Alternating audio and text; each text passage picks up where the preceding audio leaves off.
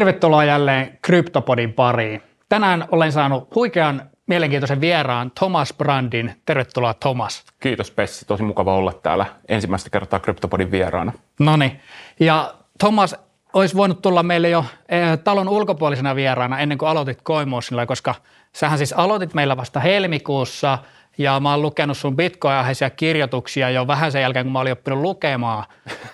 että sä oot niinku aikamoinen konkari tällä alalla. No tota, ehkä, ehkä niin kuin sinänsä vähän vaikea sanoa, että onko suoraan konkari, mutta mä oon tosiaan on, on kääntänyt tosi paljon englanninkielistä bitcoin-kirjallisuutta jo vuodesta, olisiko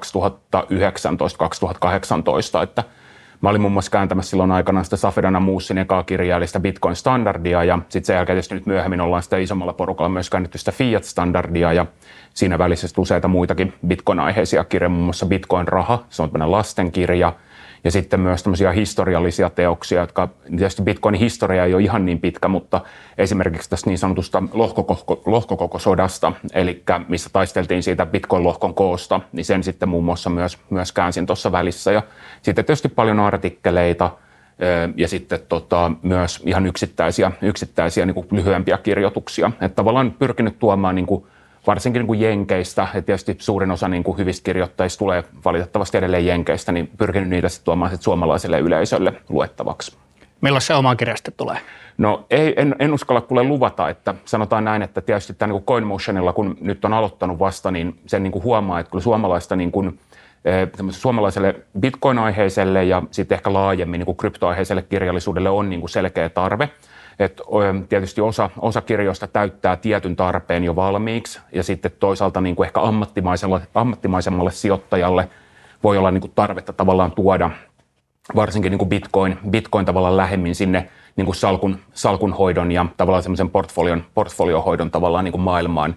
Sanotaan näin, että ehkä jos kaikki tähdet olisi oikein hyvässä asennossa, niin kyllä mä luulen, että jossain vaiheessa sitten ehkä yksin tai sitten isomma, vähän pienemmällä porukalla täällä – CoinMotionilla sitten ehkä yritetään ehkä jonkunlainen, jonkunlainen teos laittaa ehkä kokookin. Että.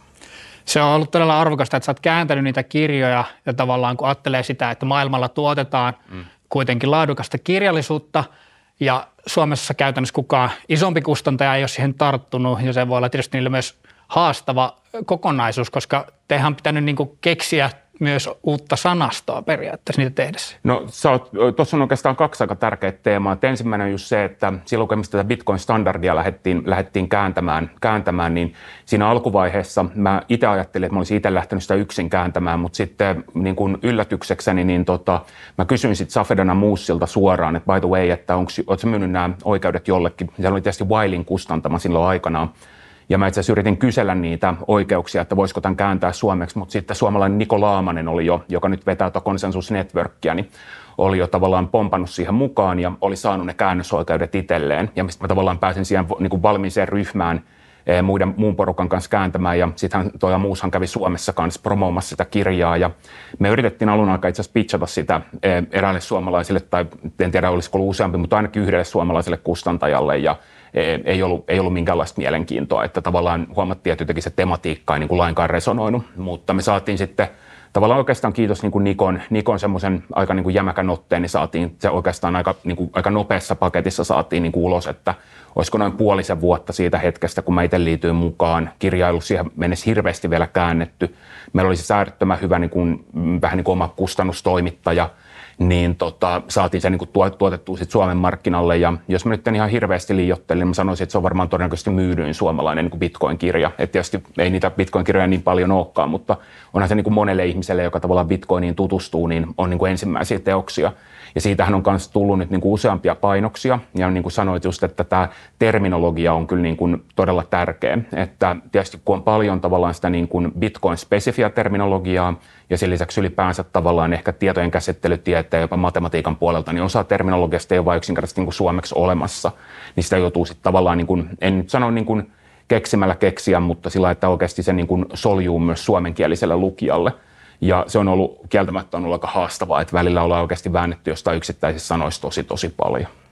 Joo, sä ollut myös niin itse kirjoittanut paljon artikkeleita tietysti tästä alasta ja tavallaan se, että mitä valitsee alkaa käyttämään, niin voi sitten just tietää, että se voi vaikuttaa siihen, että miten niitä aletaan puhekielessäkin käyttämään ja esimerkiksi vaikka just token on ollut yksi semmoinen niin että käytetäänkö sitä, sitä englanninkielistä nimeä vai puhutaanko poletista tai rahakkeesta. Just näin tämmöinen klassinen esimerkki. Joo. Ja itse asiassa mäkin olen tämän osalta, mä olen ehkä vähän kääntänyt, kääntänyt kelkkaani, että mä oon kanssa itse puhuttu, puhunut niin kuin aikaisemmin just rahakkeesta ja poletista, ja mä jotenkin tu, niin kuin, tavallaan se token on kanssa vähän haastavaa, että mihin sillä niin kuin viitataan, että viitataanko sillä niin kuin, tavallaan sinne niin kuin layer ykköseen, eli jos me mietitään, että meillä on lohkoketju, niin onko se tavallaan se lohkoketjujärjestelmä niin kuin ensimmäinen kerros, mitä se todennäköisesti ei ole, vai onko se sen päälle rakentuva, esimerkiksi Ethereumin päälle rakentava tokeni, niin nämä on, nämä on kieltämättä aika niin kuin vaikeita ja mä niin kuin sanoisin, että tietysti eri yhteyksissä voi käyttää niin kuin eri termiä. Ja sitten esimerkiksi jos miettii vaikka nyt tuota Ethereum ihan hyvänä esimerkkinä, niin eh, kun Ethereumissa on tavallaan nyt, kun tämä päivitys on käynnissä, kun halutaan siirtyä tosiaan tota, tästä proof of workista eli työn todisteesta kohti eh, proof of stake eli varantotodistetta, niin siinäkin tavallaan sana steikkaus, niin miten sä sen käännät? Että se, se tavallaan staking on niin kuin, sillä on tietty tavallaan mielikuva, että mitä se tarkoittaa, niin sitten, että käännätkö sen suomeksi panttaamiseksi, lukittamiseksi, mikä se sitten steikkaukseksi, mitä se on se kaikkein luonte, luontevin. Ja oikeastaan se, niin kuin, se ehkä semmoinen niin kuin tavallaan, mä niin kuin näen, että, että on tosi hyvä, että tavallaan sitä terminologiaa tulee, sitä tulee pikkuhiljaa, ja sitten osahan on yrittänyt myös niin konsolidoida sitä terminologiaa, että on tehty vähän niin kuin sanastoja, että mitä nämä termit nyt oikeasti tarkoittaa. Mutta siinä on just se haaste on se, että, että mikä niin kuin sitten istuu eh, niin kuin parhaiten suomen, suomalaiselle niin kuin lukijalle tai suome, suomalaiseen niin kuin, tuota, tuota, kirjakieleen. Että. Mä kyllä liputan sen steikkauksen puolesta. Se on niin käytetty ja tavallaan alan harrastajat ja käyttäjät kyllä ymmärtää sen periaatteessa, niin, niin se voisi ehkä vaan niin kuin monimutkaistaa, jos siitä aletaan käyttää jotain Joo, panttaamista jo. tai muuta. Mutta se onkin sun ensimmäisiä isompia kirjallisia tuotoksia meidän talon sisällä tähän steikkaamiseen ja nimenomaan Ethereumiin liittyen, niin kirjoitit tästä Temerge nimellä kulkevasta päivityspaketista, missä Ethereum siirtyy ajan myötä sitten tämmöistä laskentatehopohjaisesta louhinnasta niin proof of stakeen, niin tota, voitaisiin oikeastaan syventyä seuraavaksi siihen. Joo.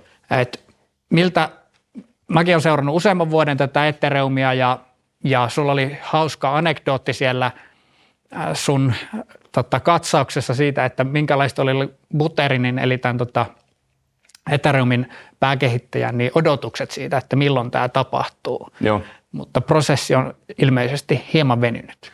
No tämä on, tämä on kieltämättä ylipäänsä, kun niin kuin Ethereumin historiaa katsoo, niin se tavallaan, niin kuin, mistä lähtökohdista Ethereum on lähtenyt, niin kuin, on lähtenyt syntymään, niin – ne on ollut niin kuin hyvin niin kuin otolliset niihin aikoihin, kun Vitalik Buterin tavallaan silloin 2013 ensimmäistä kertaa tavallaan hahmotteli sen, että miltä niin kuin, mikä Ethereum on.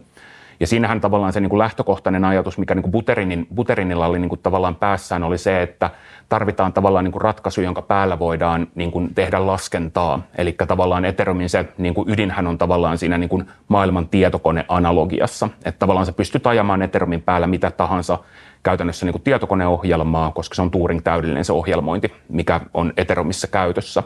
Ja tämä keskustelu sitten tavallaan tästä merkestä mun mielestä oli erittäin hyvä, että sä itse asiassa käytit sitä sanaa paketti, koska se on ihan totta, että että joissakin keskusteluissa, jopa niin kuin, jota katsoo ihan niin kuin ammattimaiset, jotka niin kuin seuraa niin kuin, tota, tota, Ethereumia niin kuin melkein päivätyökseen, mitä Ethereumissa tapahtuu ja mitä päivityksiä siellä on tulossa ja mitä niin sanottua sinne Layer 2 rakennetaan – niin nekin puhuu, että tämä merge on niin kuin tämmöinen, jonka kautta tämä tota, Ethereum, Ethereum jotenkin niin kuin eh, merkittävästi paranee. Mutta tämä merge, josta mä oon käyttänyt sanaa sulautuminen, niin mähän tosiaan on kirjoittanut siitä niin kuin kaksi tämmöistä artikkelia, vähän tämmöisen pidemmän, jossa mä tavallaan käyn läpi sen koko niin kuin mergen ja tavallaan mitä se sulautuminen tarkoittaa, mutta ennen kaikkea se, että mitä on ennen sitä sulautumista tapahtunut, eli siellä on tiettyjä tapahtumia, ja sitten sen lisäksi, että mitä sen mergen jälkeen tapahtuu. Ja niin kuin sä mun mielestä hyvin jo tuossa niin kuin sanoitkin, että se merkehän itsessään ei tarkoita mitään muuta kuin vain ainoastaan sen, että se konsensus, konsensusmalli muuttuu. Ja äh, nythän tavallaan tämä niin kuin Ethereumin tämä niin kuin sulautuminen, mitä nyt halutaan ja mitä niin kuin suunnitellaan, niin se on tosiaan niin kuin aikojen saatossa, niin se on tavallaan lipunut vähän niin kuin, niin kuin horisonttia kohti koko ajan, että sitä laivaa ei oikein koskaan saatu kiinni. Ja mun mielestä niin kuin hyvä vertailukohta on vähän niin kuin siihen, että sulla on niin kuin todella massiivinen valtava lentokone tai laiva, joka liikkuu jotain tuntematonta päämäärää kohti. Kukaan ei oikein tiedä, että mihin se on menossa. Sinne laivaan on hypännyt alussa tiettyjä määriä ihmisiä mukaan. Ne on esimerkiksi ostanut silloin aikoinaan tota Ethereumin niin kuin ikosta, ostanut niitä tokeneita, ehkä ne tokenit on edelleen niillä kyseisillä henkilöillä hallussa. Tässäkö hyvä, että onko se token vai kolikko. mutta tota, ne on ostanut niin kuin eetter, eetteriä sitten. Ja osa on tietysti luopunut siitä eetteristä aikojen saatossa, osa on ostanut ehkä lisää, osa on tullut vasta nyt mukaan. Ja tavallaan siinä niin kuin Ethereumin tavallaan niin kuin kehittämisessä on tehty, Vitalik itse asiassa kirjoitti tuossa muutama viikko sitten, niin julka, julkaisi tämmöisen kirjoituksen, missä hän niin kuin pohti niitä tavallaan teitä, mitä he eivät ole valinneet, kun he on Ethereumia kehittänyt. Eli tehnyt tiettyjä tavallaan trade-offeja, tiettyjä päätöksiä aikojen saatossa, jotka tavallaan nyt tulee vähän niin kuin sitten eh, vähän niin kuin haukkaamaan heitä niin kuin edestäpäin, että hei, että tämä ongelma olisi pitänyt saada aikoja sitten jo ratkaistua. Ja Ethereumin tavallaan se niin kuin, eh, niin kuin tätä niin kuin merkeä, merkeä sulautumista, niin tätä on niin kuin alustettu jo vuodesta 2020, silloin kun tuli Beacon, Beacon Chain, eli tavallaan, joka oli tämän niin kuin Ethereumin pääverkosta erillinen lohkoketju. Ja tällä Beacon Chainillä on tavallaan oma erityinen tehtävänsä sitten tässä niin kuin merken, merken toteuttamisessa ja myös siinä, että päästään siihen tavallaan niin, kuin niin sanotusti mer- mergen jälkeiseen tilanteeseen. Mutta se just, mitä, mihin viittasit, että se on päivityspaketti, niin se on totta. Eli tavallaan sen niin kuin itse merge-tapahtuman jälkeen on sitten luvassa vielä niin kuin, useampia pienempiä päivityksiä. Ja nyt tavallaan kun on esimerkiksi niin kuin eh, Ethereumia seurannut ehkä tämän niin kuin viimeisen ehkä parin vuoden aikana, niin aina vaikuttaa siltä, että aikataulu aina tavallaan siirtyy pikkusen aina koko ajan eteenpäin. Ja nyt niin kuin viimeisin arvio, mikä oli niin kuin alkuvuodesta vielä aika semmoinen, en sano, että olisi ollut konsensus, mutta monet oli sitä mieltä, että tämä merke tavallaan tapahtuisi eh, tämän vuoden eh, puolivälissä, eli suunnilleen noin kesä-heinäkuussa. Ja siihen liittyy myös niin tiettyjä tapahtumia, jotka pitäisi tapahtua ennen, kun ollaan varmoja siitä, että tämä merke lähdetään tekemään. Koska jos mennään taas takaisin sinne mun laiva, laivan lentokonevertaukseen ja se lentokone tai laiva vetää tosi kovaa vauhtia eteenpäin, niin sinne on rakennettu sen Ethereumin päälle, niin siellä sulla on ihan valtavan elinvoimainen ja todella suuri DeFi-ekosysteemi päällä, eli hajautetun rahoitustuksen ekosysteemi. Sulla on valtava määrä ä, tota, hajautettuja sovelluksia, eli niin sanottuja D-appseja, ja sen lisäksi sulla on niin kuin, niin kuin massiiviset, massiivisesti viime vuosina kasvaneet niin kuin NFT-markkinat, plus sulla on sitten se Ethereum-verkko itsessään. Eli tavallaan sitä voisi verrata sitä vähän niin kuin laivavertaukseen, että sulla on iso laiva, johon on kytkeytynyt valtava määrä lisää laivoja ja, ja ne niin kuin arvolupauksen tavalla, että miksi tämä niin kuin merke halutaan toteuttaa, niin siinä on niin kuin useita tekijöitä. Ja tavallaan me voidaan niistäkin vähän myöhemmin puhua, mutta tämä steikkaus on tietysti semmoinen keskeinen, keskeinen niin kuin elementti sitten tässä uudessa turvallisuusmallissa. Eli tällä hetkellä se Ether, niin kuin Ethereumin tavallaan tota konsensusmallihan perustuu niin kuin, proof of workiin, niin kuin sanoitkin jo, ja tosiaan tarkoitus on sitten siirtyä tähän varantotodisteeseen sen mergen tuloksena, ja se merkehän on niin kuin ainut tavallaan niin kuin, se on niin kuin yksi yksittäinen tapahtuma, jonka myötä se siirtymä mm. tapahtuu sinne kon, niin kuin, tota, konsen, uuteen konsensusalgoritmiin. Voisiko kuvata siis niin, että tämä sun iso laiva, eli tämä Ethereum, niin se jatkuvasti muuttuu ja laajenee ja siihen tulee niitä lisäosia ja samaan aikaisesti sen toimintajärjestelmää pitäisi muuttaa, niin se tavallaan se paketti, mitä ne muuttaa ja mihin kaikkeen se vaikuttaa, niin se on niin laajaksi käynyt, että ison päivityksen tekeminen niin on äärimmäisen haastavaa ja tavallaan joudutaan varmistaa tosi monta asiaa erikseen. Ja sitten tämä Beacon Chain, eli tämä 2020 luotu ikään kuin sivuketju, niin onko se niin, että siinä sitten testataan tavallaan näitä? Joo, me voidaan ottaa noin kaksi, kaksi niin teemaa erikseen. Tuo oli mun mielestä erittäin hyvä niin kuin analogia, että se on just näin, että tavallaan, että jos sä mietit, että jos olet, niin kuin, oot ohjelmistokehittäjä, niin tyypillisesti olisi aika kiva, että sulla olisi aika hyvin niin kuin speksit tehtynä ja speksit olisi valmiina, että sulla on määritelty, mitä tullaan seuraavaksi tekemään. Ja tosin kun Ethereum osalta tavallaan saatiin, ollaan saatu niin kuin tosi hyviä uutisia, että esimerkiksi maaliskuussa saatiin tässä niin sanotusta Kiln, tästä testiverkosta saatiin hyviä uutisia, että se pystyttiin toteuttamaan, tämä merge pystyttiin toteuttamaan siellä testiverkossa.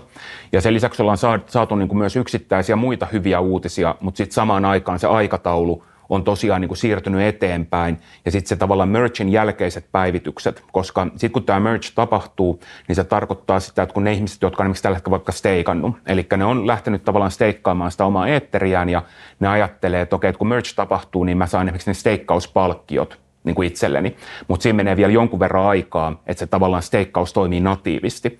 Et tällä hetkellähän tavallaan, niin kuin sanoit, niin se eh, beacon, beacon chain on tav- tavallaan tällä hetkellä niin kuin, eh, niin kuin ne seuraavat vaiheet tämän mergin jälkeen, eh, ne tulevat päivitykset, johon saattaa vielä mennä aika paljon aikaa, koska kukaan ei ihan tasan tarkkaan tiedä, että milloin esimerkiksi sieltä niin, kuin niin sanotusta ETH2-talletussopimuksesta, joka on tässä Beacon Chainin tämä älysopimus, että milloin se eetteri on sieltä aidosti saatavissa ja nostettavissa pois, koska siellä, siellä on tavallaan sidottuna sekä se sun steikattu, steikattu tota, Ether plus siellä on ne steikkauspalkkiot.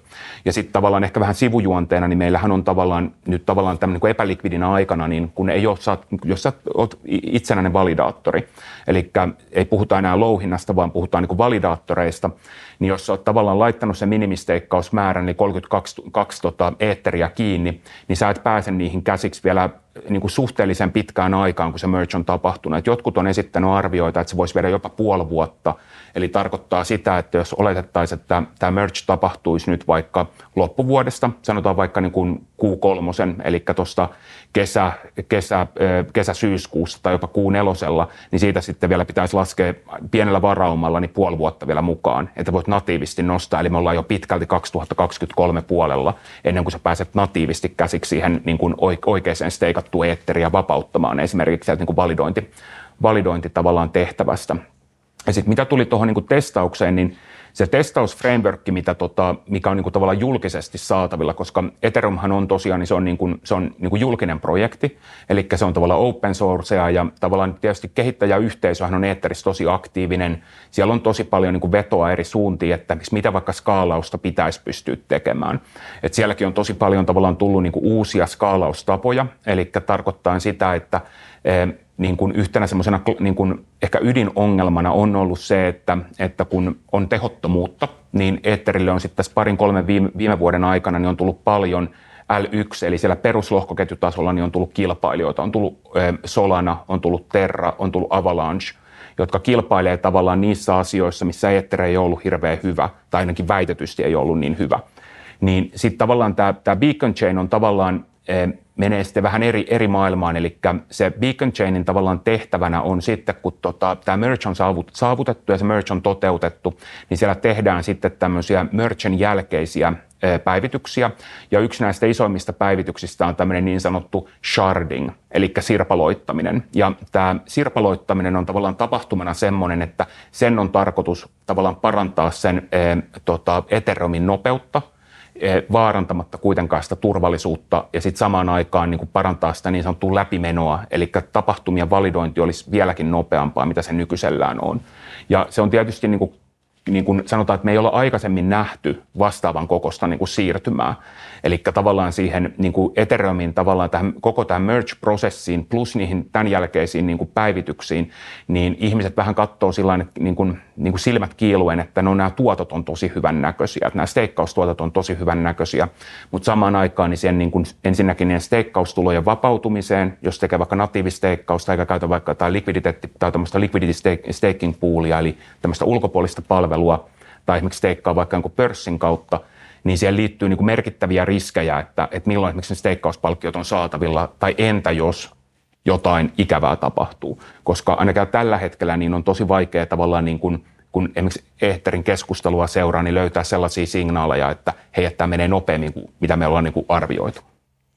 Joo, eli monta kertaa on prosessi hieman lykkääntynyt ja, ja tavallaan niitä välivaiheita on ennen ja jälkeen mergen ja se on mutta ehkä kuulostaa sille, että tämä on tavallaan niin mittakaavassaan niin kuin taloudellinen järjestelmä ja sen päivittäminen niin aika sille ennennäkemätön projekti. No siis just näin, että ei, ei me niin kuin vastaavaa, vastaavalla, niin kuin, että tietysti niin kuin, niin kuin, tota, ylipäänsä ehkä kryptotalouden niin kuin pelisäännöt on tietysti vähän erilaisia, mitä ne on niin kuin perinteisellä, perinteisellä markkinalla, että tavallaan jos miettii, niin kaikki projektit on enemmän tai vähemmän niin kuin on hajautettuja. Okei, Bitcoin niin kuin tietysti loistaa ihan, omalla, niin kuin, ihan omassa niin kuin avaruudessaan niin kuin hajautuksen ja turvallisuuden ja muun suhteen.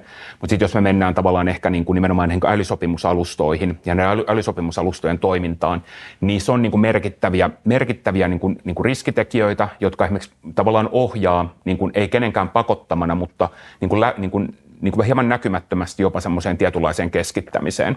Ja niiden osalta tavallaan tietysti jokainen, joka esimerkiksi, niin kuin, jolla on esimerkiksi hallussa vaikka ETH tai niin kuin, tota, avaksia tai muita näitä niin kuin älysopimusten tuukkeneita, tai jotta esimerkiksi osaa vaikka, tota, vaikka niin kuin hajautetun rahoituksen eri projekteihin, niin on niin tosi tärkeää ymmärtää niitä niin, kuin, niin sanottu governancen, eli niitä hallinnon perussääntöjä, että miten tavallaan tämän verkon on tarkoitus toimia, ketä nämä käyttäjät ovat, mihin käyttötarkoituksiin, minkälainen se roadmap on. Ja tietysti niin kuin Ethereumin osalta, jos miettii tavallaan älysopimusalustoista, niin kaikesta tästä niin kuin niin kuin Ethereumin omista haasteista huolimatta. Me tiedetään esimerkiksi niin kuin, tavallaan niin kuin Ethereumin siirtopalkkioiden osalta, että siirtopalkkiot on ollut todella korkeita, joka on osittain ohjannut tavallaan niin kuin sitä niin kuin hankeliikennettä, eli jos miettii vähän niin kuin deal flowta, että sulla on niin kuin kilpailevat älysopimusalustat ja jokainen niistä vähän niin kuin haluaisi Pessin parhaan projektin tänne, niin se on kieltämättä ollut joissakin projekteissa niin, että ei ole välttämättä haluttu rakentaa Ethereumin päälle. Mutta sitten samaan aikaan niin meillä on entistä niin kuin tavallaan parempia ratkaisuja myös siihen, jotka esimerkiksi yhdistää vaikka kaksi lohkoketjua toisiinsa, eli puhutaan tavallaan tämmöistä vähän niin kuin, niin kuin siltaamisesta, eli tämmöistä niin kuin bridgingistä, eli mahdollistaa sen, että voidaan olla kahden niin kuin lohkoketjun välillä tapahtua liikennettä, ja sitten toisaalta meillä on myös, niin kuin, esimerkiksi Ethereumin päälle on tullut näitä niin sanottuja rollappeja, jotka mahdollistaa tavallaan niin kuin transaktioiden, transaktioiden patchaamisen off-chainina ja sen jälkeen tietyn tapahtuman toteuttamisen siellä Ethereum-lohkoketjussa. Ja näiden niin kuin kaikkien niin kuin osalta niin mä niin kuin itse mä näen niin kuin sen hyvin pitkälti niin, että, että vaikka niin kuin Ethereumin tämän, niin kuin sulautuminen, eli tavallaan luopuminen siitä eh, proof of workista, eli sitä työntodisteesta tapahtuisi nyt siinä aikataulussa, mitä on nyt arvioitu, eli eh, niin kuin sanotaan niin kuin, niin kuin kolmannella kvartaalilla tätä vuotta. Niin sitten samaan aikaan ne ihmiset, jotka on tavallaan niin kuin steikannut eetteriään, niin ne samaan aikaan niin ne tietysti odottaa sitä, että ne pääsisivät myös käsiksi siihen, niin kuin siihen eetteriin, tai sitten niin, että heillä olisi niin jotain, niin kuin, niin kuin, en sano, että valoa tunnelin päässä suoraan, mutta sillä, että hei, että milloin tämä tapahtuu, koska ihmiset tietysti ei välttämättä halua niin kuin pitää kiinni, että jos on esimerkiksi itsenäinen validaattori, niin se on 32 eetteriä, ja se 32 eetteriä on nykyisellä markkinahinnalla ehkä joku 90 000 euroa. Et tietysti jos on pienempiä summia niin kun haluaa steikata, niin se tietysti voi tapahtua pörssien tai näiden niin sanottuun liquidity staking poolien kautta. Mutta kyllä mä niin kun uskon, että monet tavallaan niin kun haluaisi päästä käsiksi jo siihen eetteriin, ja sen takia on just näitä, miksi Lido, joka on yksi tämmöinen niin kun, ä, toimija, joka tavallaan on ehkä nyt noussut tiettyyn tavallaan tämmöiseen niin kuin asemaan sen kautta, että ne tarjoaa niin hyvää palvelua, että niillä on taitaa olla tällä hetkellä sen, jos katsoo sitä Ether kaksi älysopimuksen kokoa, niin ne on niin kuin markkinajohtaja siinä tämmöisessä nimenomaan likvidissä, likvidissä steikkauksessa. Ja se, mitä se likvidisteikkaus tarkoittaa, niin on se, että se mahdollistaa tavallaan käyttäjälle sen, että sä voit käyttää sitä niin kuin synteettistä tulevaa Ether-palkkiota, eli se, joka on siellä tulevaisuuden merchant jälkeisessä Etherissä Etheria, niin sä voit käyttää sitä nyt jo niin kuin esimerkiksi DEFissä vaikka lainaukseen tai e, tota yield farmingiin tai vastaavaan. Ja sitten jos miettii, niin tavallaan tämä, tämä steikkaus on nyt niin kuin selvästi niin kuin synnyttänyt jonkun, jonkun verran myös keskustelua, että millaisia riskejä tähän liittyy. Että entäs jos sille lidolle vaikka tapahtuu jotain, että, että niin miten nämä riskit kasautuu? Nämä riskeistä puheen ollen, niin just äh, tavallaan tuo Ethereumin tietty kehityksen hitaus ja si- suuret siirtomaksut on siirtänyt osan siitä liikenteestä sinne kilpailijoille – No Ethereum ainakin äh, monien viimeaikaisten uutisten perusteella niin on turvallisempi ja tietysti sillä on pidempi historia, mutta on ollut niin kuin esimerkiksi Solanassa oli hiljattain useampi blackout liittyen niiden verkon ruuhkautumiseen eri syistä. Mutta sitten kun sanoit, että näitä siltoja voi käyttää näiden verkkojen mm. välillä, niin suurimmat hakkeroinnit taas viimeisen vuoden aikana on liittynyt nimenomaan näihin siltoihin. Juuri näin. Eli se niin kuin verkkojen välillä matkaaminen Kyllä.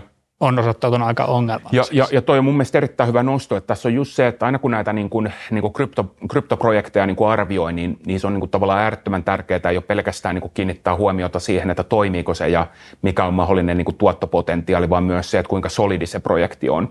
Ja esimerkiksi mulla henkilökohtaisesti, niin ei mulla ole mitään kyvykkyyttä tavallaan nähdä sitä koodi, niin kuin koodipohjaa ja ymmärtää, että mitä tavallaan riskejä siihen syntyy että tavallaan se on vähän just näin, että mitä monimutkaisemmaksi tavallaan niin kuin, niin kuin varsinkin niin kuin niin kuin governance menee, niin sen niin kuin suurempia riskejä siihen voi myös liittyä, että sulla tavallaan tulee sellaisia tavallaan niin, kuin niin sanottuja exploitteja, eli tämmöisiä kohtia, missä sitä lohkoketjua tai sitä järjestelmää voi hyväksikäyttää, mitä ei aikaisemmin huomannutkaan.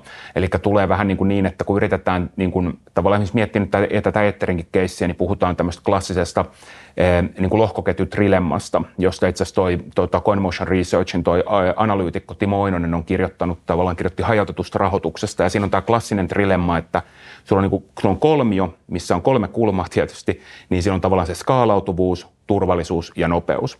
Ja näiden välillä tavallaan jokainen lohkoketjujärjestelmä joutuu jollakin tavoin tavallaan kamppailemaan, että mitä ne tavallaan, niin kuin, niin kuin, mihin me pyritään niin kuin panostamaan. Sä et saa kaikkea kolmea kerralla, vaan joudutaan löytämään joku tavallaan niin kuin välimalli.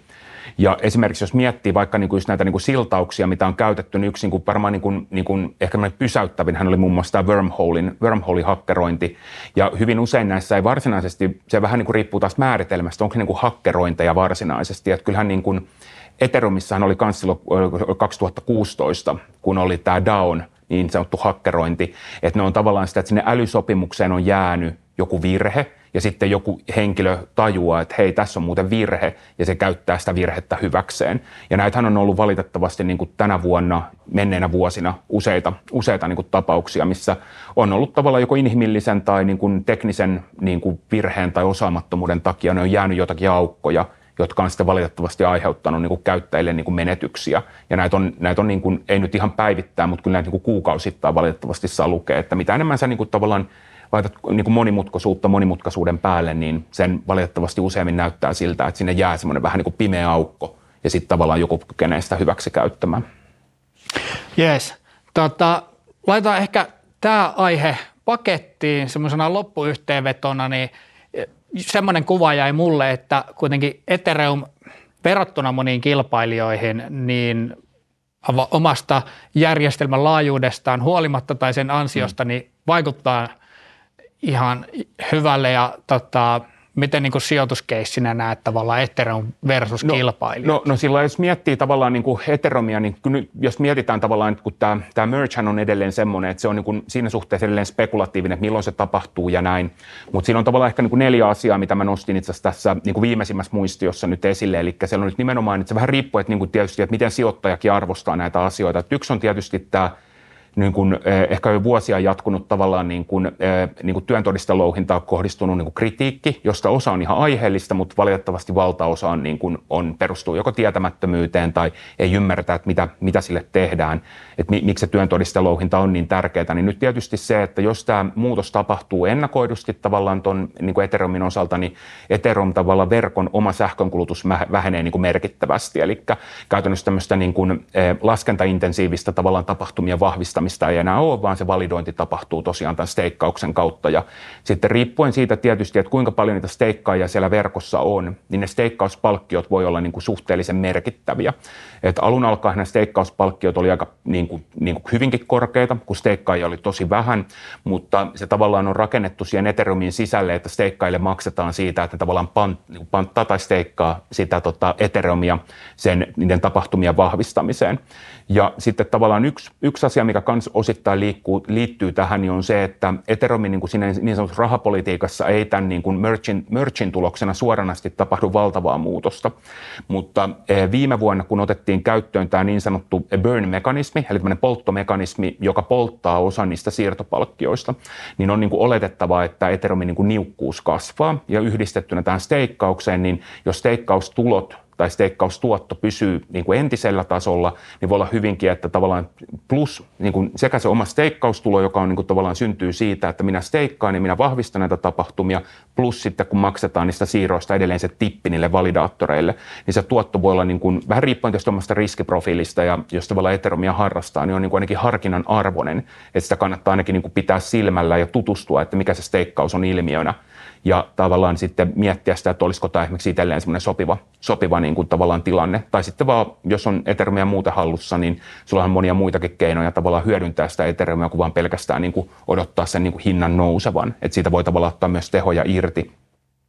Ja sitten tavallaan ehkä niin kuin viimeisenä, viimeisenä semmoisena niin kuin isona, isona niin kuin kokonaisuutena tuohon liittyen, niin on tietysti se, että, että ne niin kuin merchin jälkeiset päivitykset, niin ne on sitten varsinaisesti niitä, jotka parantaa sitä Ethereumin tavallaan niin kuin nopeutta, niin kuin väitetysti, eh, sitä niin kuin eh, käsittelytehoa ja ennen kaikkea sitä, että Ethereum pystyy toivottavasti niin kuin paremmin vielä vastaamaan siihen tavallaan niin kuin kilpailijoiden asettamaan haasteeseen, niin kuin just niin kuin Solanan – Avalanchin ja Terran asettamaan aika kovaan haasteeseen, koska nämä kaikki tavallaan lupaa jotain parempaa, mitä Ethereum on, mutta niin kuin hyvin mun mielestä sanoit, että, että Ethereumilla on tavallaan noissa älysopimusalustoissa semmoinen tietynlainen Lindy-efekti jo, että ne on ollut kuitenkin sen verran kauan, kun miettii tätä niin kuin maailmaa, ne on kuitenkin todistanut sen, että ne pystyy saamaan asioita niin kuin aikaiseksi, ne pystyy shippaamaan tiettyjä ominaisuuksia koko ajan ulos, ja nyt ehkä se, niin kuin sanotaan, ehkä mielenkiintoisin juttu tulee olemaan se, että missä vaiheessa tämä vaikeuspommi tullaan säätämään. Että jos tavallaan viimeisenä juttuna heittää, niin tosiaan niin ne on monta kertaa nyt siirtänyt tätä niin sanottua vaikeuspommia eteenpäin.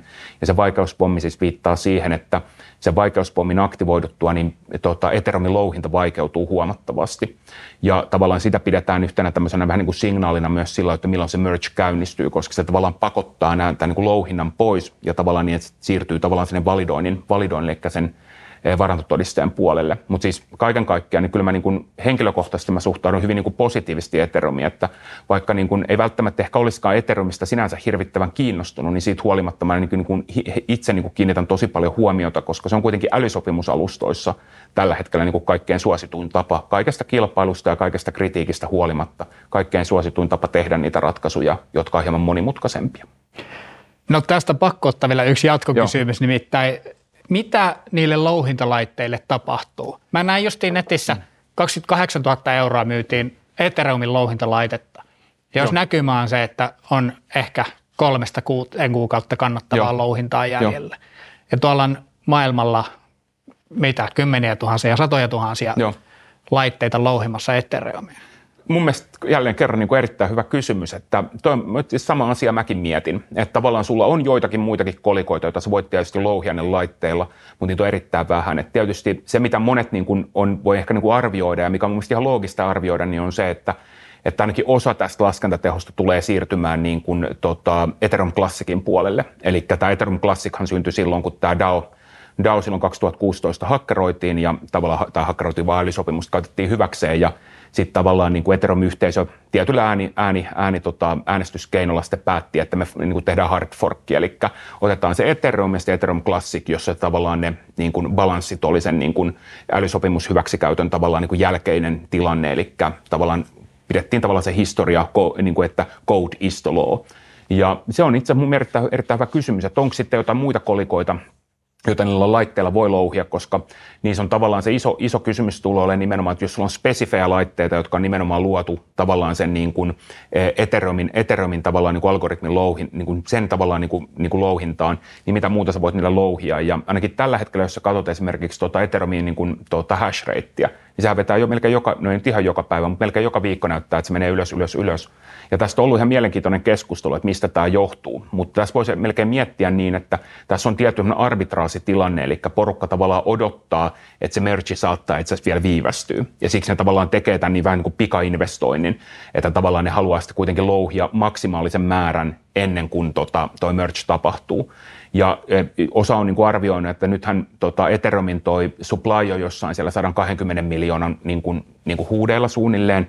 Ja nyt on niin kuin jotkut on arvioinut, että tämä olisi tämmöinen vähän niin kuin, niin kuin supply peak. Ja sitten sen jälkeen, kun tämä burn taas pääsee tavallaan, kun tämä polttomekanismi vaikuttaa siellä taustalla, niin tavallaan sitten sitä Ethereumia poltetaan myös tosi paljon pois. Eli tavallaan jos miettii vähän niin kuin kysynnän ja tarjonnan näkökulmasta, niin jos sulla niin kuin tavallaan e, saatavilla oleva määrä vähenee, Ethereum tekee edelleen loistavia juttuja, niin kuin tavallaan protokolla on tavallaan niin kuin tavallaan tekee niitä juttuja, mitä se halutaan teke, te, niin kuin tekevän, niin silloin on myös niin kuin oletettavaa, että sen tavallaan Ethereum ETH-tuukenin niin tai koinin arvo voi tietysti nousta. Mutta nämä on tietysti kaikki spekulaatiota, mutta tämä louhinnan, louhinnan niin kuin, tota, e, näkökulma on mielestäni erittäin tärkeä, että niitä kolikoita, mitä sä voit niillä nimenomaan spesifeillä laitteilla louhia, niin niitä ei niin kuin ääretöntä määrää ole, ja sitten joudut deployaamaan ne johonkin tavallaan niin kuin, tota, toiseen protokollaan, tai sitten joudut niin kuin, vähän niin kuin romuttamaan ne. Et välttämättä, mutta tulee olla erittäin mielenkiintoista seurata, että milloin tuo hash rate lähtee e, niin kuin pikkusen niin kuin poik, niin kuin alaspäin, ja sitten onko mahdollisesti niin, että, että se lähtisi Ethereum Classicin puolelle. En osaa sanoa ihan vielä. Mutta tässä voisi olla semmoinen liikeidea paikka, että joku voisi nyt kehitellä tavan, kun kohta tulee tarjolle paljon mm. jonkin verran käytettyjä näytöohjaimia ynnä muita laitteita, joista jengi haluaa päästä eroon että mitä tehdä niillä. Niitä voi saada halvalla hankittua köntän, kenelle niitä myydä. Niin, no, se on Saa just, laittaa niin, työn alle. Just näin. Merke saatiin nyt kohtuullisen hyvin käsiteltyä ja tosiaan sun tekemiä oppaita löytyy sitten Coinmotionin blogista ja YouTubessa on tuossa alla linkit niihin teksteihin. Mutta nyt voidaan siirtyä sun kenties lempiaiheeseen eli Bitcoinin pariin. Ja käsittääkseni sun työtehtävät meidän talon sisällä on ehkä myös – vähän enemmän pyörinyt sen ympärillä, eli tämä niin kuin institutionaalinen bitcoin-sijoittaminen ja instituutioiden palvelu.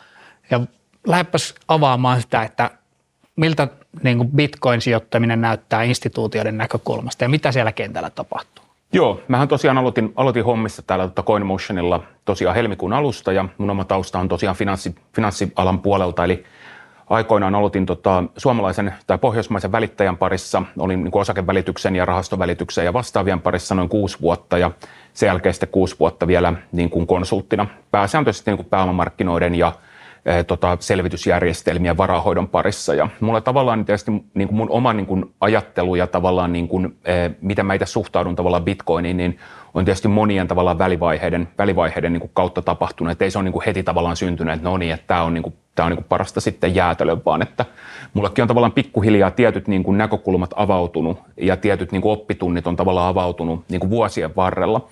Ja tosiaan tota, viime vuonna, niin tosiaan tota, mulle tosiaan tarjoutui tämä mahdollisuus, että kiinnostaisiko mua tulla CoinMotionille ja mä tunsin tietysti CoinMotionin niin kuin menneisyydestä ja niin kuin, tavallaan niin kuin tavallaan eh, CoinMotionin historia on niin kuin äärettömän mielenkiintoinen. Mä itse tosi kiinnostunut niin kuin historiasta niin kuin lähtökohtaisesti ja CoinMotionin tarina on niin mielenkiintoinen.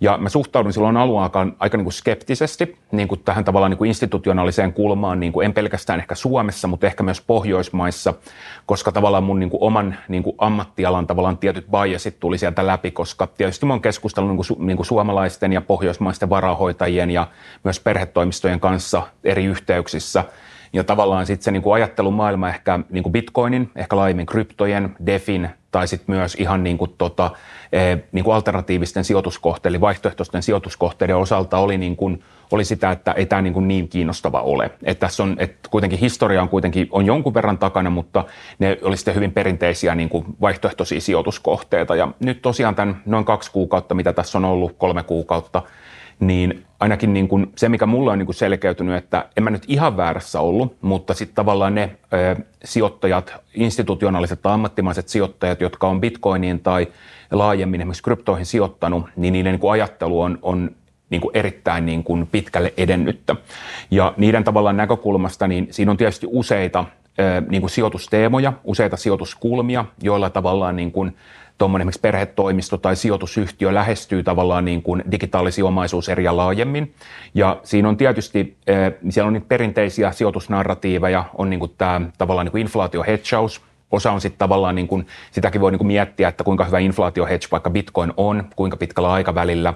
Sitten on tietysti tämä aikanaan ollut tavallaan niin kuin näkemys siitä, että myös tavallaan tämmöistä osakemarkkinoiden volatiliteettia vastaan e, niin kuin hedginä, siitäkin voitaisiin kysyä, että nyt kun katsoo korrelaatioita, ne on tosi korkeita, että melkein niin kuin Nasdaq ja Bitcoin vetää melkein niin kuin yhtä, yhtä suoraa tällä hetkellä – mutta sitten siinä on myös semmoinen niin laajempi, laajempi tavallaan kehystys, eli eh, varsinkin niin perhetoimiston näkökulmasta, niin voi olla niin, että jos se perhetoimisto on vaikka tota, ollut jo sanotaan vaikka sata vuotta, vähän niin kuin sata vuotta vanha, eli siellä on se perinteinen perheyhtiö ollut taustalla ja sen jälkeen firma on vaikka transformoitunut enemmän tämmöiseksi niin kuin sijoitustoimintaa harjoittavaksi, niin se tavallaan bitcoinin sijoittaminen on enemmänkin tämmöinen ylisukupolvinen tarina. Eli se tietysti riippuu aina siitä niin kuin sijoittajan omasta niin kuin aikaperspektiivistä ja mitä sillä bitcoinilla ollaan hakemassa, koska bitcoinhan muuntuu ja myös niin kuin laajemmin eh, tietyt kryptot voi muuntua juuri siihen käyttötarkoitukseen, mihin niitä tarvitaan.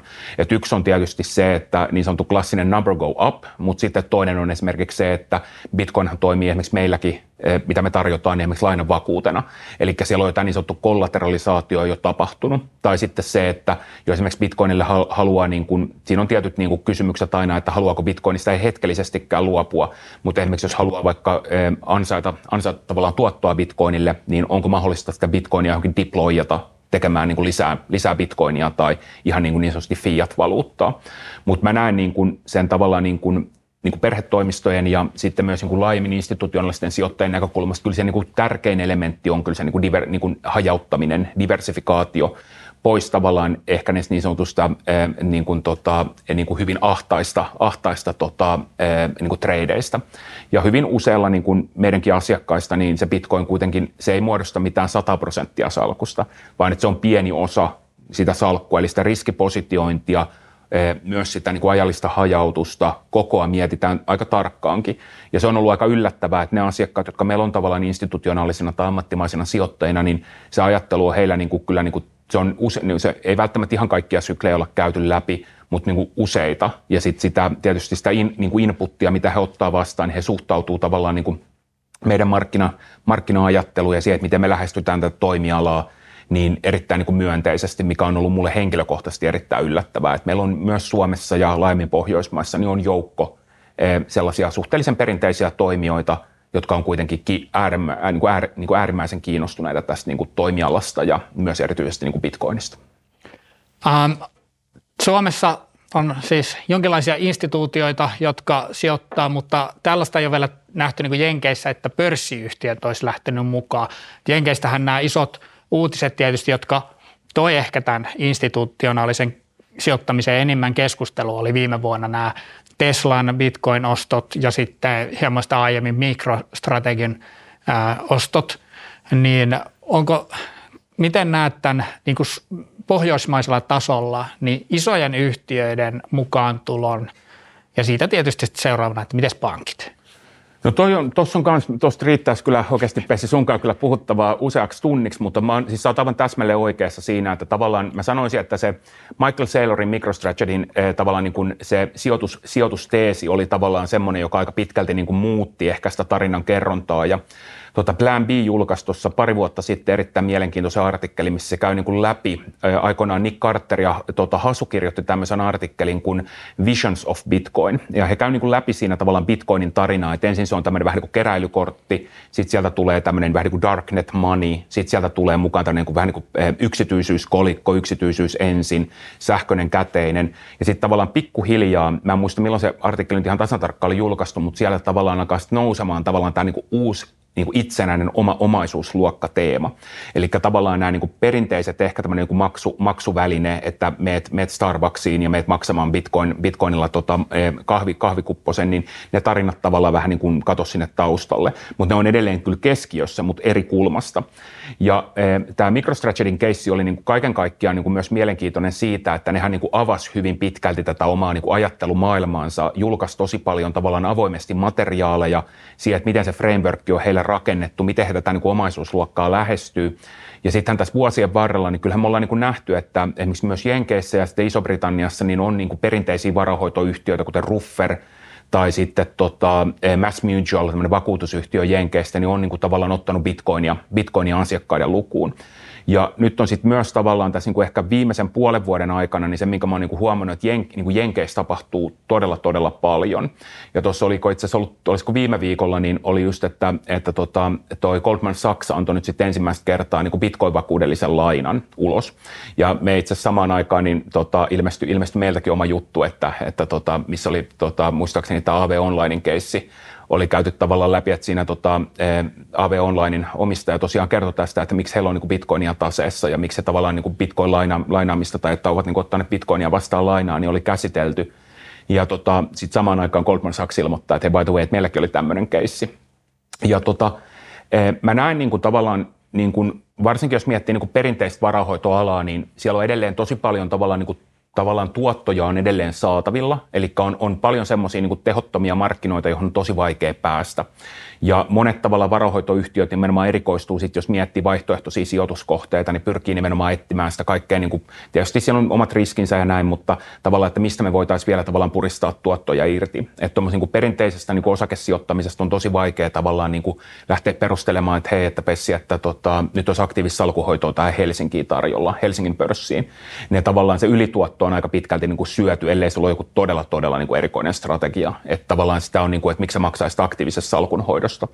Mutta sitten tavallaan tällä niin kuin kryptomarkkinoilla tämä niin kuin pyramidi, pyramidi menee niin kuin siinä suhteessa vähän eri päin, että, että tämähän oli ensisijaisesti, tähän lähti niin kuin liikenteeseen niin kuin vähittäisasiakkaiden puolelta. Eli ensin oli tavallaan ne niin kuin ensimmäiset tavallaan Bitcoinin käyttäjät tai sitten kun on tullut tavallaan muita kolikoita tai muita niin kuin lohkoketjuja käyttöön, niin ne on ollut enemmän tai vähemmän vähittäissijoittajat lähtenyt niiden mukaan. Vähän niin kuin tavallaan silloin 2016-2017 ikobuumin aikana. Ja nyt tavallaan sitten ehkä tässä niin kuin parin viimeisen vuoden aikana niin on ollut niin kuin nähtävissä, että, että tota Pohjoismaissakin alkaa olla jo niin kuin myös perinteisellä niin kuin tota, ei, ei, ei oikeastaan pankkipuolella, mutta sanotaan enemmänkin niin kuin tavallaan välityksen ja varahoidon puolella on kiinnostusta niin kuin bitcoinia ja myös ehkä laajemmin niin kuin kryptoja kohtaan. Mä voin ottaa kaksi esimerkkiä.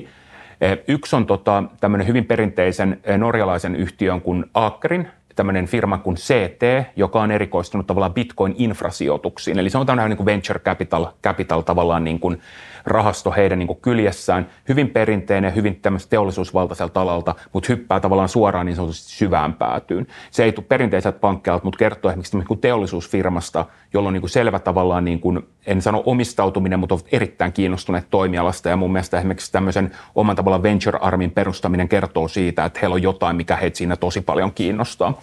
Mutta sitten jos katsoo ihan lähimarkkinoilta, kun kysyt just niistä pankeista, niin otetaan kaksi esimerkkiä. Että tuossa just vähän aikaa sitten, niin tota Ruotsissahan tota, eh, perinteinen, perinteinen niin välityksen toimija Avanza ilmoitti, että he lähtee yhteistyöhön tämmöisen ruotsalaisen toimijan kuin Safello, kanssa ja käytännössä niin, että asiakkaille tarjottaisiin kryptotarjoamaan. Eli käytännössä, jos nyt tavallaan sitä lehdistötiedotetta nyt yrittää vähän niin kuin parsia auki, niin ajatus on lähinnä se, että asiakkaat saa ostaa ja myydä eh, niin kuin bitcoinia ja sitten kryptoja.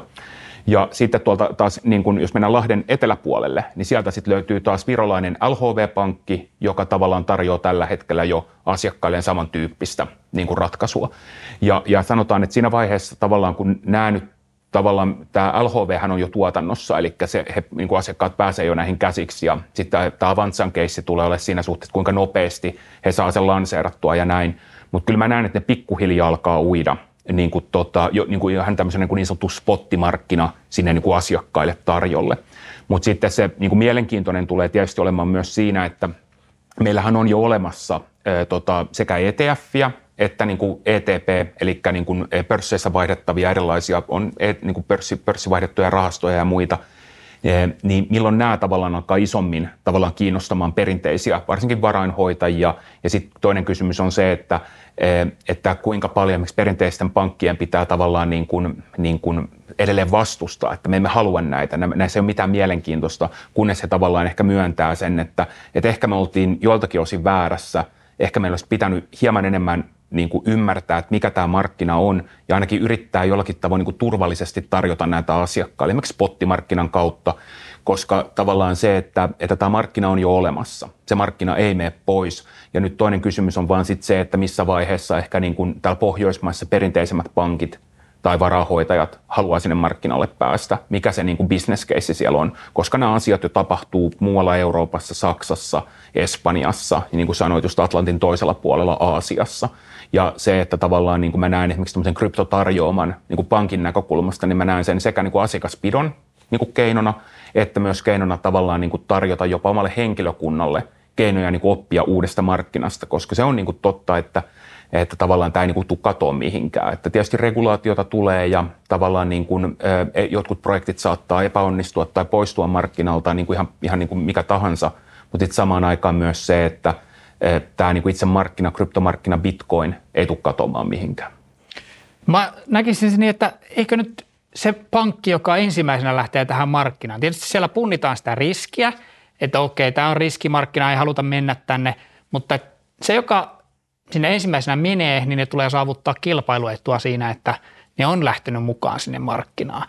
Tietysti tämä on ehkä niin kuin mun tämmöinen kryptomyönteisen näkemys, että kaikki pankit sinne lopulta tulee mukaan, mutta niin kuin, minkä kokoiseksi tämä markkina on kasvanut kokonaisuutena mm. sijoitus luokkana, niin on vaikea nähdä, että pankit niin kuin kovin kauan haluaisi pysytellä sen ulkopuolella. Mm. Ja tietysti vielä kun näyt, antaa signaaleja esimerkiksi jollain perinteisilläkin osakevälittäjillä tai laajemmin arvopapereita välittävillä tahoilla, niin nämä kryptorahastot tai ETF on kuitenkin ollut sitten siellä vaihtolistoilla aika korkealla ilmeisesti Pohjoismaissa. No, niin, jos, jos tavallaan katsoo esimerkiksi niin kuin noiden niin kuin kaikkein välitetympiä tuotteita, niin en mä tiedä, että onko kuukauttakaan, missä tavallaan niin kuin joku ETP-tuote tai joku ETF, joka on niin kuin kryptosidonnainen Ethereumin tai Bitcoinin liittyvä, että se ei niin kuin sieltä listoilta ainakaan niin kuin jo, jostain, joltain paikalta löydy. Ja se, mikä tuossa on tietysti niin kuin iso kysymys, mikä mun mielestä aika hyvin niin kuin, niin kuin kehystit, on nimenomaan se, että, että tavallaan mikä se on se riski. Ja, ja tavallaan, että jos mietitään sitä, että sä, säkin oot kuitenkin tällä toimialalla ollut tosi kauan ja tavallaan joka ikinen päivä, niin sun pitää olla nöyrä ja tavallaan oppia ja olla valmis oppimaan uutta. Ja sitten jos sä tavallaan toisaalta mietit sitä, että jos tavallaan ei tunne markkinaa lainkaan ja sä tuut tavallaan niin kuin kryptomarkkinalle ja yrität ymmärtää sitä, niin se ei ole mikään päivän, niin kuin, päivän niin kuin workshoppi ja sitten sen jälkeen mä ymmärrän kaiken, vaan se, on niin kuin, se voi olla vuosien eh, tämmöinen niin kuin matka ja erityisesti se, että tämän toimialan niin kuin osaamista ei, ei niin kuin hirveästi löydy tosta vaan. Et siinä tavallaan siinä on tosi paljon ihan semmoisia niin firman sisäisiä asioita, että miten me päästään tähän markkinaan turvallisesti käsiksi, missä ne sääntelyrajat menee, miten me voidaan tämä paketoida, miten me voidaan tämä myydä – mitä nämä, niin kuin, mitä nämä oikeastaan tekee, niin siinä on nämä kaikki komponentit ja ne on vähän niin kuin kaikki vähän niin kuin levällään. Niin sitten kysymys on niin kuin siinä, että semmoinen henkilö, joka tavallaan niin kuin sit on, sanotaan, että se päättää vaikka jossain varainhoidon, varainhoidon niin kuin siitä ratkaisuista ja se näkee, että hei, tuolla meillä on no, perinteiset alternatiivit ja perinteiset vaihtoehtoiset sijoitustuotteet, joita me tehdään jo ja ne tuottaa meille näin ja näin paljon. Ja sitten sulla on kuitenkin massiivinen aika pitkäkin investointi, jonka se joudut tekemään siihen, että sä ensinnäkin tutustut ihan vaikka per, perinteiseen, että lähdetään, lähdetään liikenteeseen liikenteeseen Satoshi Nakamoton tota, teknisestä kuvauksesta, Bitcoinin, Bitcoinin niin kuin kuvauksesta, niin, niin se, että sä pelkästään sen jo niin kuin saisit jonkun niin kuin lukemaan, että hei, viittikö purkaa tämän osia meille ja käydään tämä vaikka läpi, ja mitä tämä tarkoittaa. Että ihan niin kuin nöyrästi lähdetään vähän niin kuin opiskelemaan, niin, niin kuinka monen pankin kuvittelet tekevän näin? Mä, mä, mä en usko, että hirveän moni tekee. Ja, ja tässä on just se, että, että tavallaan tässä on tämä niin finansialisaatio, eli se, että tästä on tullut tämmöinen omaisuusluokki, niin tämäkin on pitkä tarina. Et silloin kun esimerkiksi Hal Fine ilmoitti, että hei by the way, että mä, I'm running Bitcoin, niin se oli vuonna 2009. Ja siitä on monta, monta kehityskaarta on Bitcoinin historiassa tapahtunut. Bitcoin-protokolla ei juurikaan muuttunut, mutta se päällä oleva tavallaan se niin omaisuuserä, niin se on muuttunut. Tieto on tullut lisää, tapoja ymmärtää Bitcoin, ne on kehittynyt erilaiset niin kuin tavallaan keinot valuoida bitcoinia tai tehdä sitten jonkunlaista niin kuin, niin kuin ajatusta, että mikä nyt bitcoinin hinta voisi olla, niin kuin vähän niin kuin, ei nyt ennustetta, mutta sillä niin että niin kuin, vähän niin kuin, tota, niin kuin ballpark estimateia niin ne on kehittynyt paljon, niin kuin, että ajatukset on kirkastunut ja sitten samaan aikaan sitä materiaalia tulee koko ajan lisää. Niin sä et oikein, sä et oikein pysty niin kuin pysähtyä opiskelemaan asioita, vaan sun pitäisi olla jo nyt tekemässä niitä, ainakin jossain pienessä mittakaavassa. Ja sitten samaan aikaan, niin mä niin kuin, ja itse kun mä tavallaan tuun, niin kuin, mä itse niin mielen, että mulla on kuitenkin niin kuin perinteisen niin kuin varainhoidon niin kuin ajattelukulmaa tosi paljon, niin on se, että sitten samaan aikaan sulla on kuitenkin, että on ehkä niin kuin helpompi vaan sanoa, että ei tämä meitä kiinnosta. Tai sitten jopa niin kuin ihan aktiivisesti niin sanotusti dumata, että ei tämä, ei tämä nyt ole mielenkiintoinen. Mutta sitten samaan aikaan, niin kuin totesin, niin meillä on niin kuin Suomessakin on erittäin ammattimaisia institutionaalisia sijoittajia – jotka on niin kuin äärettömän niin kuin perillä tästä omaisuusluokasta, ne on tosi kiinnostuneita ja ne haluaa sitä tietoa. Ja mielellään niin, että se tieto olisi niin kuin helposti ymmärrettävissä, koska niillä on käytössään käytännössä, jos ne on pitkän aikaa ollut markkinoilla, niin ne pääsee ihan mihin tahansa niin kuin isompaa vaikka jenkkirahastoon juttelemaan sinne tai muuta. Mutta sitten se, että mitä niin tavallaan suomalaiset toimijat voi tehdä, niin suomalainen toimija voi tietysti tarjota niin turvallista säilytystä, turvallista hyvää kaupankäyntipalvelua, raportointia, markkinatietoa, markkinaymmärrystä – ehkä niin ottaa näkö, näkökulmaa siihen, että, no, että minkä tyyppisiä niin ratkaisuja te mahdollisesti tarvitte, koska ei tietenkään tälläkään, niin kuin, että Suomikin on aika, niin kuin, jos niin kuin isossa kuvassa katsotaan, niin ollaan me vähän niin tämmöinen periferia, että meillä ei ole niitä kaikkia kaikkein hienoimpia, makeimpia tuotteita, mitä maailmalta löytyy, mutta kyllä me niin kuin, sanotaan, että me tullaan siellä vähän niin kuin jälkijunassa, että jos miettii, että, että, missä, että milloin mä näkisin esimerkiksi, että joku suomalainen toimija lähtisi niin kuin isosti markkinalle, niin kyllä mä valitettavasti, mä toivon, että mä oon väärässä, mutta kyllä tässä niin vuosia vielä valitettavasti menee, ellei sitten jotain tosi radikaalia tapahdu. Että. Joo, tämä on ollut yksi semmoinen, äh, välillä heittänyt kavereille tätä kysymystä alalla, että, että minkä pankin Suomessa veikkaat ensimmäisenä esimerkiksi ottavan kryptot vaihdantaa ja tavallaan, että kyllä se sieltä joskus tulee, tai toinen on tietysti se, että mikä pörssiyhtiö ensimmäisenä no. sijoittaa. Se voi ehkä tapahtua aiemmin. Se on tietysti niin kuin pienempi Joo. kynnys. Ja, ja toi mun mielestä on erittäin hyvä, kun me, mä itse asiassa hyppäsin just se MicroStrategy'n keissi no, mm. niin kuin yli. Ja tuossa on niin just mielenkiintoinen toi, mikä sä nostat just esille, että tavallaan, että sulla olisi tavallaan pörssiyhtiö, jolla olisi kuin Bitcoinia taseessa, niin siinähän on tavallaan vähän sama juttu kuin Nythän Jenkeissä tosi paljon puhutaan siitä, että Jenkeissähän on jo niin kuin, e, futuri ja niin kuin Bitcoin ETF. Mutta nythän tällä hetkellä esimerkiksi Grayscale, joka on tämmöinen niin kuin yksi niin kuin ehkä vanhimpia, suurimpia tota, niin kuin krypto, krypto vähän niin kuin varainhoitoon erikoistuneet toimijoita, niin nehän yrittää nyt tällä hetkellä sitä niiden trustia, eli sitä Bitcoin trustia muuttaa etf Ja he käy nyt tosi niin kuin aktiivista tämmöistä, melkein se muistuttaa tämmöistä niin kuin viivytystaistelua, että he saisivat nyt oikeasti sen niin kuin paikallisen, paikallisen finanssivalvojan tavallaan ymmärtämään, että hei by the way, että olisi hyvä, niin kuin, että me voitaisiin muuttaa tämä ETF-muotoon. Ja siinä on ollut tosi mielenkiintoisia niin kuin kehityskulkuja, että miten he on tavallaan niin kuin päätynyt siihen, että nyt, nyt tavallaan se ETF olisi tärkeää saada. Ja mä itsekin tavallaan niin kuin näen, että, että tavallaan se todennäköisesti voi tapahtua just näin, että tulee jonkun pörssiyhtiön kautta, eli sä omistat jotain pörssiyhtiötä ja sen pörssiyhtiön taseessa on bitcoinia. Ja vähän sama, sama juttuhan on myös, jos MicroStrategy omistaa, niin jos oot osakkeen omistaja, niin silloin sä omistat sen pienen pienen murun sieltä sen bitcoin-omistuksistakin, jos se tavallaan koko firma laitettaisiin tänään lihoiksi. Ja, ja se on tavallaan mun mielestä, mä, mä näen sen vähän samalla tavalla, että se voi hyvinkin tulla nimenomaan tämmöisen, niin kuin, että jos miettii niin kuin järkeviä, että miten tämä voi edetä, niin se voi oikeasti edetä sillä niin kuin tämmöisellä, niin kuin, vähän niin kuin mitä sä kuvasit tämmöisellä niin kuin spearheading-taktiikalla. Eli meillä on joku semmoinen toimija, Suomen markkinoilla, joka herää vähän niin kuin ruususen unesta ja sanoo, että hei by the way, että nyt me tehdään tämä. Että me tuodaan joku kaikkein yksinkertaisin niin kuin lähtökohta, tarjotaan vaikka se krypto, kryptomyynti. Se on niin kuin se kaikkein, niin kuin ehkä se kaikkein niin kuin meidän, meidän näkökulmasta sehän on tosi niin kuin, niin kuin basic juttu, mutta sitten toimijalle se voi olla tosi iso riski, niin kuin, että mikä se on brändimielikuva ja tämän tyyppiset. Mutta sitten mä näen, että se voi just mennä niin kuin jo pörssiyhtiön kautta, eli se pörssiyhtiö omistaa bitcoinia, sitä, tota, se pitää pörssiyhtiötä omistaa sitten joku rahasto, ja sitten se rahasto omistaa myös vähän niin kuin bitcoinia. Ja sitten on myös se, että mä näen, että ne, niin kuin, ne altistukset tavallaan niin kuin kryptoille voi tulla myös epäsuoraa kautta. Eli meille voi tulla esimerkiksi niin, että jos sanotaan vaikka, että Suomessahan on joitakin tavalla louhinta-alan firmoja, jotka tekee louhintaa Suomessa, niin se voi tulla myös tämmöistä, että niihin esimerkiksi joku P-rahasto tai VC-rahasto, jos on vähän isompia, tietysti sillä on myös P-rahaa, mutta mä näkisin, että VC-raha voisi esimerkiksi virrata sitä kautta näihin, mutta se, että milloin tavallaan niin kuin tavallinen, tavallinen niin kuin kansalainen pääsee tavallaan oman pankkiäppinsä kautta tavallaan esimerkiksi ostamaan bitcoinia, niin se, siinä voi valitettavasti vielä mennä vähän aikaa. Mm. Ehkä se voisi olla joku energiayhtiö, joka tota, tuottaa halpaa sähköä ja alkaa bitcoinia louhia ja sitä Joo. kautta päätyy niiden taseisiin. Siinä voisi olla yksi. Jo, jo, siis toikin on erittäin hyvä pointti, että toi, niin kuin, toi louhinnan, ylipäänsä toi louhinnan taloustiede on tosi niin kuin jännä, jännä ala ja se vaikuttaa siltä, että niin kuin louhijathan yrittää koko ajan odottaa sitä seuraavaa puolintumista ja sitten katsotaan, että milloin me pystytään vähän niin kuin myymään tämä firma tai että miten tämä meidän louhinta menee. Mutta sitten tota, mä itse asiassa luin tuossa just viime viikolla, niin oli tosi mielenkiintoinen juttu, oli The Block Research julkaisi tota, jen, niin kuin amerikkalaisista energia-alan firmoista, jotka oli siirtynyt tavallaan sieltä per, perinteiseltä energiatoimialalta bitcoin-louhinnan rinnalle. Eli niillä oli tämmöinen niin sanottu duaalinen bisnesmalli, että ne tekee sitä omaa perusbisnestä vähän, mieti vähän niin kuin MicroStrategyä, että MicroStrategy tekee sitä omaa niin kuin, eh, tota business intelligence-softaa, mutta sitten samaan aikaan ne on niin kuin sijoittanut merkittävän osan kassavaroistaan niin kuin bitcoiniin. Ne ei tietenkään niin kuin itse louhi suoraan, mutta sitten näillä firmoilla, jotka on niin energiatoimialalta, niillä on se vakaa eh, mahdollisesti positiivista kassavirtaa tekevä jokin, niin kuin, jolla on suora yhteys energiatoimialassa, joku energiainnovaatio tai ne itse tekee, tiedätkö, tota, niin kuin energiantuotantoa. Ja sitten ne tavallaan ottaa siihen rinnalle sen bitcoin-louhinnan. Ja tämäkin on niin kuin tosi mielenkiintoinen, koska se ei ole enää vain sitä, että sulla on, tiedätkö, se niin kuin louhinta, että se on sun ainut bisnes ja se on tavallaan ainut, missä se pyörii. Ja nämäkään niin kuin firmat, niin ei nämä ole mitään tavallaan, jos puhutaan, niin ei ne ole mitään bitcoin-evankelistoja, ettei ne niin kuin julista bitcoinin viesti, vaan oikeasti ne on istunut niin kuin alas, ne on katsonut Excelistä, että nyt lasketaan tämä pessi auki ja katsotaan, mikä tämä sijoituskeissi on. Ja kun on laskenut sen auki, ne on sellainen, että okei, selvä, missä meidän louhimat on.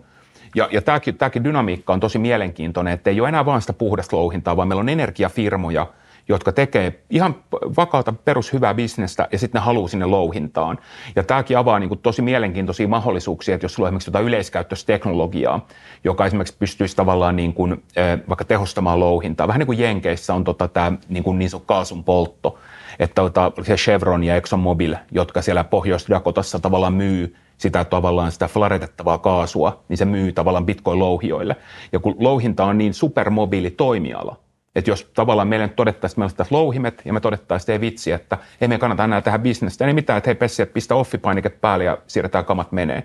Ja sitten samanlaista bisnestä se on tosi vaikea, että se voi mitään datakeskusta laittaa niin tuosta vaan niin naps, naps kiinni tai jotain valimoa tai vastaavaa. Että Bitcoin-louhinta on vaan, sit se on niin super mielenkiintoinen toimiala, koska se on on-off ja laitteet vaan ma, niin kuin mukaan ja seuraavalle tavalla energianlähteelle. Ja se on niin kuin ta- tavallaan myös tuo jenkkikeissi, mistä mainitsin, niin se, että ne pystyy tavallaan vähentämään niitä metaanipäästöjä. Että sitten päästään ehkä siihen vähän siihen niin kuin ESG-keskusteluun ja muuhunkin, että joka tavallaan osa sijoittajista tietysti tosi paljon kiinnostaa, vaikka ne itse siihen välttämättä pystykään vaikuttamaan, mutta ne haluaa niin kuin ymmärtää, että, että mikä, niin kuin, mikä niin kuin esimerkiksi bitcoin-louhinnan vaikutus on vaikka niin kuin kasvihuonepäästöihin tai vastaavaan. Niin. Joo, se on kyllä niin laaja aihe taas sitten siihen. tämä koko louhinta ja siihen liittyvä tämä energian kulutus ja ESG puoli kokonaisuudessaan. Siitä varmaan tehdään taas jotain jaksoja tulevaisuudessa, mutta me voitaisiin alkaa klousaa tätä ja tota, tosiaan siis no vielä niin pakko sanoa, että se, että sä oot tullut meille, niin tavallaan kertoo mulle myös siitä, miten meidän firma on muuttunut ja tämä niin kuin kenttä, miten sä puhuit mm. siitä, että miten nämä bitcoinin käyttötapojen erilaiset vaiheet. Ja mä tulin taloon 2017 ja mä en niin kuin muista nähneeni hirveästi asiakaslistoilla yrityksiä silloin, että puhuttiin ihan yksittäisistä. Ja sitten pikkuhiljaa alkoi tavallaan huomaa, että okei, meillä on niitä itse täällä aika paljon, niille olisi varmaan niin kuin, tavallaan miettiä sen asiakassegmentin tarpeita. Ja niin kuin pieniä ja keskisuuria yrityksiä, joille kertyy ylimääräisiä kassavaroja, pohditaan, että mis, mihin niitä sijoittaa, voiko niitä sijoittaa liiketoimintaa jotenkin kannattavasti, voisiko riskiä hajauttaa tai hakea muualta tuottoa. Sieltä on alkanut tulee niin kuin varmaan erilaisten pohdintojen kautta sitten aika, aika paljon lisää niitä. Ja siis se, mikä mut on niin kuin itteni yllättänyt, niin nimenomaan se, että ne, ne niin kuin institutionaaliset asiakkaat ja myös osittain ne yritys, yritysasiakkaat, joita meillä on, ja kun heidän kanssaan niin keskustellut, niin he, toki he on, niin kuin, he on hyvin niin kuin erilaisia. He suhtautuu tavallaan niin kuin bitcoinia, kryptoihin ja defi hieman niin kuin eri tavoin, ja ne sijoitustarpeet on hyvin erilaisia niin sanotaan, että me, meitäkin niin kuin tulevaisuudessa meitä ehdottomasti niin kuin se yksi asia, mitä meidänkin pitää jossain vaiheessa miettiä, on just se, että, että miksi tavallaan sitten esimerkiksi ei, ei haluta esimerkiksi sitä tavallaan, miksi ei haluta sijoittaa bitcoin. Eli ymmärtää ehkä myös sen vastakohdan kautta, että ei vaan ne, jotka tavallaan tulee meille asiakkaaksi, joita me toivottavasti voidaan palvella hyvin, mutta just sitten ne asiakkaat, jotka ei halua sijoittaa. Mutta sitten samaan aikaan, mitä mä vielä sanon siihen, että ne asiakkaat, sit, joita esimerkiksi me, meille on tullut, niin joiden kanssa mä oon itse jutellut, joiden kanssa mä oon niin kuin vaihtanut niin kuin ajatuksia, niin se on ollut niin kuin, siis sanotaan näin, että se on erittäin myönteinen yllätys, mutta se just, että kuinka paljon me ollaan niin kuin saatu kehuja, kuinka hyvää palvelua, henkilökohtaista palvelua, miten tavallaan yritetään pitää asioista niin kuin huolta ja auttaa myös asiakasta niin kuin eteenpäin ymmärtämään myös niin kuin vähän laajemmin niitä tavallaan eh, bitcoinia ja myös kryptoihin liittyviä kysymyksiä. Sieltä tulee tosi hyvää sisältöä ja sitten ennen kaikkea vähän niin kuin edelleen sitä koulutuksellista mentaliteettia, että miten tavallaan, niin kuin, mikä on se seuraava steppi, mikä on seuraava luontainen steppi, että mitä mä tavallaan pystyn tekemään. Ja just se, että tavallaan, mitä aikaisemminkin just puhuttiin, että, että tavallaan itsekin kyllä on pakko myöntää, että pitää olla kyllä tosi nöyrä. Että tavallaan kun sä et yhtään tiedä, että jos on oikeasti yritysasiakas ja se tavallaan niin kuin kertoo sulle jotakin asioita, niin sä yrität vähän niin kuin vetää, että okei, että mitä kaikkea tämä niin kuin tietää, että mistä mä aloitan, niin se voi olla aika, aika äkkiä, että se asiakas vetää sut sinne kaninkoloon vielä syvemmälle. Että tavallaan se on niin kuin semmoinen, mikä pitää itse kanssa koko ajan niin kuin vähän niin kuin yrittää pitää pää pinnalla, että tavallaan, että kun asiakkaat on tavallaan, ne on, osa on niin, kuin niin fiksuja, ne tietää tosi tosi paljon jopa enemmän, ja nyt varsinkin, kun mietitään vaikka bitcoinia, niin just se, että monet esimerkiksi puhuisi salamaverkosta, eli tavallaan siihen bitcoinin päälle rakentuvasta niin kuin maksuverkosta, niin osa niin kuin asiakkaista tietää tosi tosi paljon siitä. Ja se on tosi mielenkiintoista joskus jopa sanoa sillä, että hei, kerro mulle, koska mä haluan kuulla, mä haluan ymmärtää, eikä ole sitä, että no, et sä voi mulle mitään opettaa. Kun tässä on niin paljon semmoisia erilaisia näkökulmia, ja kun sä voit tulla bitcoinin pariin, se voi tulla niin monesta eri näkökulmasta. Se voi tulla sieltä sijoittamisen kulmasta, yhdestä kulmasta sä ehkä tulet filosofian näkökulmasta. Mitä se bitcoin on? Mitä se tarkoittaa, että mulla on yksityinen avain ja mä samaan aikaan omistan ne niin kuin koinit? Että onko niitä koineja edes olemassa? Mitä ne koinit on siellä lohkoketjussa? Tässä voi tulla peliteorian parista tai taloustieteen näkökulmasta, ehkä markkinapsykologiaa, niin sitten tavallaan jokainen pystyy tavallaan vähän niin kuin kohtaamaan siinä bitcoinin tavallaan siinä niin kuin hirvittävässä niin kuin tietämättömyydessä, että vitsi, että mitä tämä niin kuin kaikkea on. Ja tuon suhteen ehkä niin kuin just tota, tämän Der Gigin tämä 21 oppituntia, missä hän käy niin kuin itse tavallaan bitcoin, mitä 21 oppituntia bitcoinista, niin se oli mulle itselleni kanssa, kun mä sitä lueskelin ja sitten se myöhemmin käänsin, niin oli aika herättelevää, että oikeasti että tässä on näin paljon näitä näkökulmia, mitä voi, niin kuin mistä voi ammentaa niin kuin inspiraatiota. Että. Joo, ollaan kyllä uusia asioiden parissa sille, että meillä on niin historiaa, mistä ammentaa, että miten Suomessa on palveltu bitcoinin sijoittavia yritysasiakkaita perinteisesti tai Joo. maailmalla, että ollaan täysin uusia asioiden äärellä ja, ja tietysti opitaan ja pyritään tekemään parhaamme ja tota, ehkä lopetellaan tässä vaiheessa. Kiitoksia Tomas vierailusta ja Tomaksen juttuja kannattaa lukea. Meidän blogista löytyy niitä. Varmaan tuu toistekin mun vieraaksi No e- e- ehdottomasti kiitos Pessi tosi paljon kutsusta ja ehdottomasti ja sitten tavallaan tämän show jälkeen niin siitä merchistä sitten tosiaan ne jutut, jutut löytyy toivottavasti sieltä blogista ja pääsette niihin sitten tutustumaan. Että ja, ja Tomakseen voi ottaa yhteyttä sitten, jos on tämmöinen ammattimainen sijoittaminen tarpeita siihen liittyen, niin Tomas palvelee. Kiitos sulle Pessi. Kiitos.